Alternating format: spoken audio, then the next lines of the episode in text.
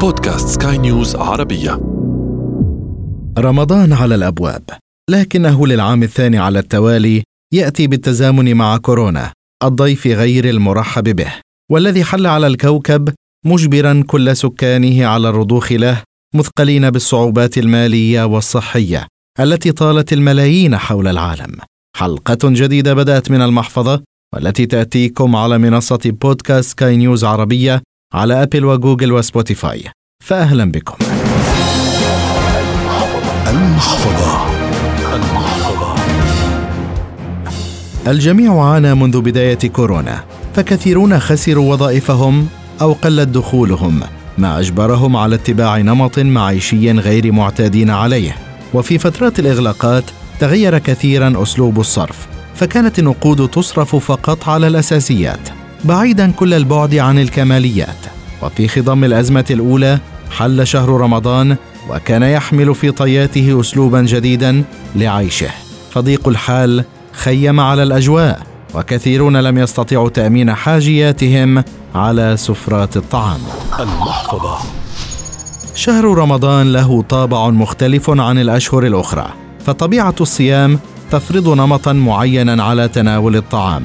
وأيضا ترسخ لدى الكثيرين أن الشهر تتغير متطلباته وبعض الدول تعلن عن مخزوناتها من الأغذية وأنها تكفي لمدد معينة قبل دخول الشهر. فنرى كثيرين يقومون بشراء أكثر مما يحتاجون. لكن هل كان هناك أثر لكورونا لتبديل هذه الفكرة على الناس؟ وكيف من الممكن أن نستفيد من بعض النصائح لشراء سليم يقتصد علينا خلال الشهر الكريم؟ المحفظة.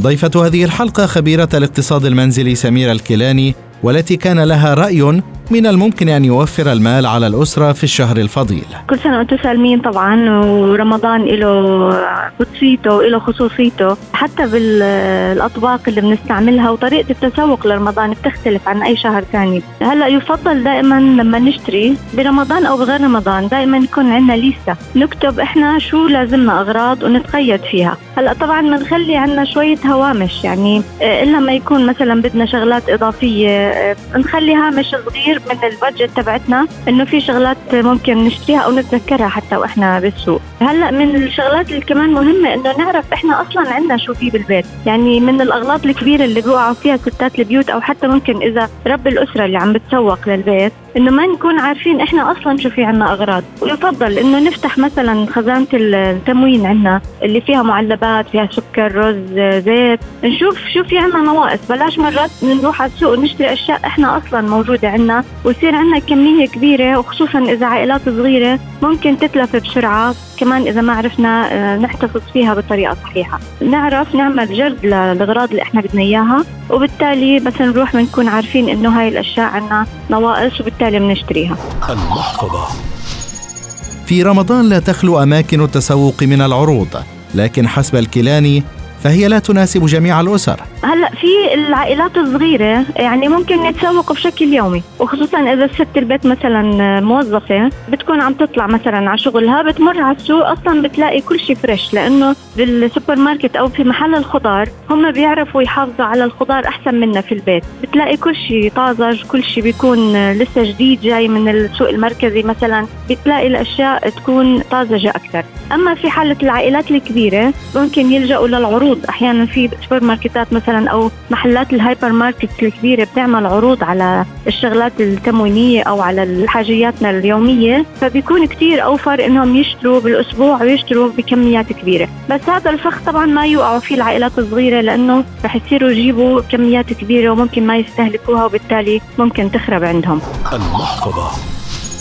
نعيش أزمة كورونا منذ أكثر من عام ومن الممكن أن نكون كونا خبرة للتعامل مع رمضان الذي يحل للعام الثاني وسط هذه الجائحة. ولخبيرة الاقتصاد المنزلي سميرة الكيلاني اقتراح للتوفير من تدوير الطعام. فترة كورونا علمتنا إنه ما نشتري أغراض كتير زيادة عن حاجتنا. نشتري بس حاجياتنا لأنه ممكن كتير تخرب. علمتنا كمان إعادة التدوير. يعني ممكن رز بايت عندي من امبارح. أنا مش قادرة أطلع آه، أتسوق أو أشتري أغراضي وأعمل طبخة جديدة اليوم. فعلمتنا إنه نعيد تدوير الأكل اللي بايت عنا ونخلق منه طبخة جديدة. هاي الشغلات طبعا كتير موجودة. يمكن عند جداتنا أو أمياتنا كان عندهم دائما هذا الفن فن التدبير إنها بتعرف تدور الطبخة بتعرف تخلق من ولا إشي إشي. تفتح الثلاجة من شغلات بسيطة كتير عندها بالبيت تقدر تعمل أكل كتير ذكية وجديدة. كورونا علمتنا بصراحة وربتنا هي. إحنا للأسف مجتمعات استهلاكية بجدارة. بنحب دائما نضلنا نشتري وإيش ما طلع إشي جديد لازم نضلنا نجيبه. فلا علمتنا إنه الموجود عندنا لازم نخلق منه إشي ونقدر نتكيف مع الأغراض الموجودة عندنا.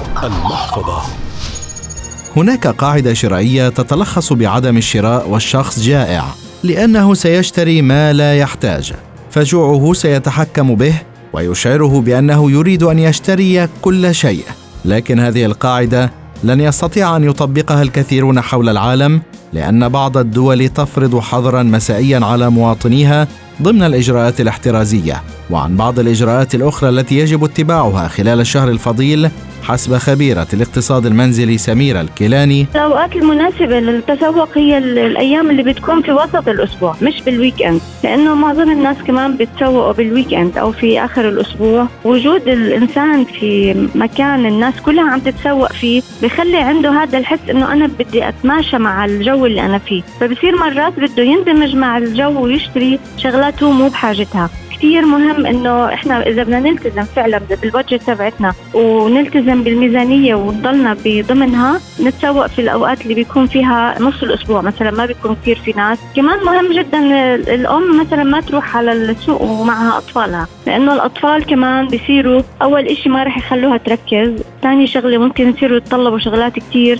في مصائد على فكرة بتكون موجودة في المحلات إنه الأشياء اللي إحنا بحاجتها بتكون موجودة غالبا بآخر السوبر ماركت فإحنا خلال ما نوصل بدنا نمر على كثير مغريات. رح نمر على المحلات اللي فيها عروض المحلات اللي فيها مثلا شغلات إحنا مو بحاجتها. دائما الأشياء اللي إحنا بحاجتها بتكون مثلا على الرف على فرض المعلبات. بيكون مثلا ثلاث أنواع من الفول على فرض أو أي نوع من المعلبات. دائما الأغلى سعرا بيكون على مستوى النظر. فوق وتحت شركات تانية مثلا أو بتكون أرخص شوي بالسعر. لأنه حتى الأماكن بتكون الشركات دافع عليها الأماكن اللي بدها تحط فيها بضاعتها. فبرضه نكون أذكياء جدا في إن نعرف نختار quality صحيحة وفي سعر أقل. ممكن تكون نفس ال quality ونفس الطعم وكل إشي بس لأنه بتحمل اسم brand معين تكون أغلى. فننتبه كثير لهاي الملاحظات. المحفظة وفي النهاية أنت أدرى فقرارك بين يديك.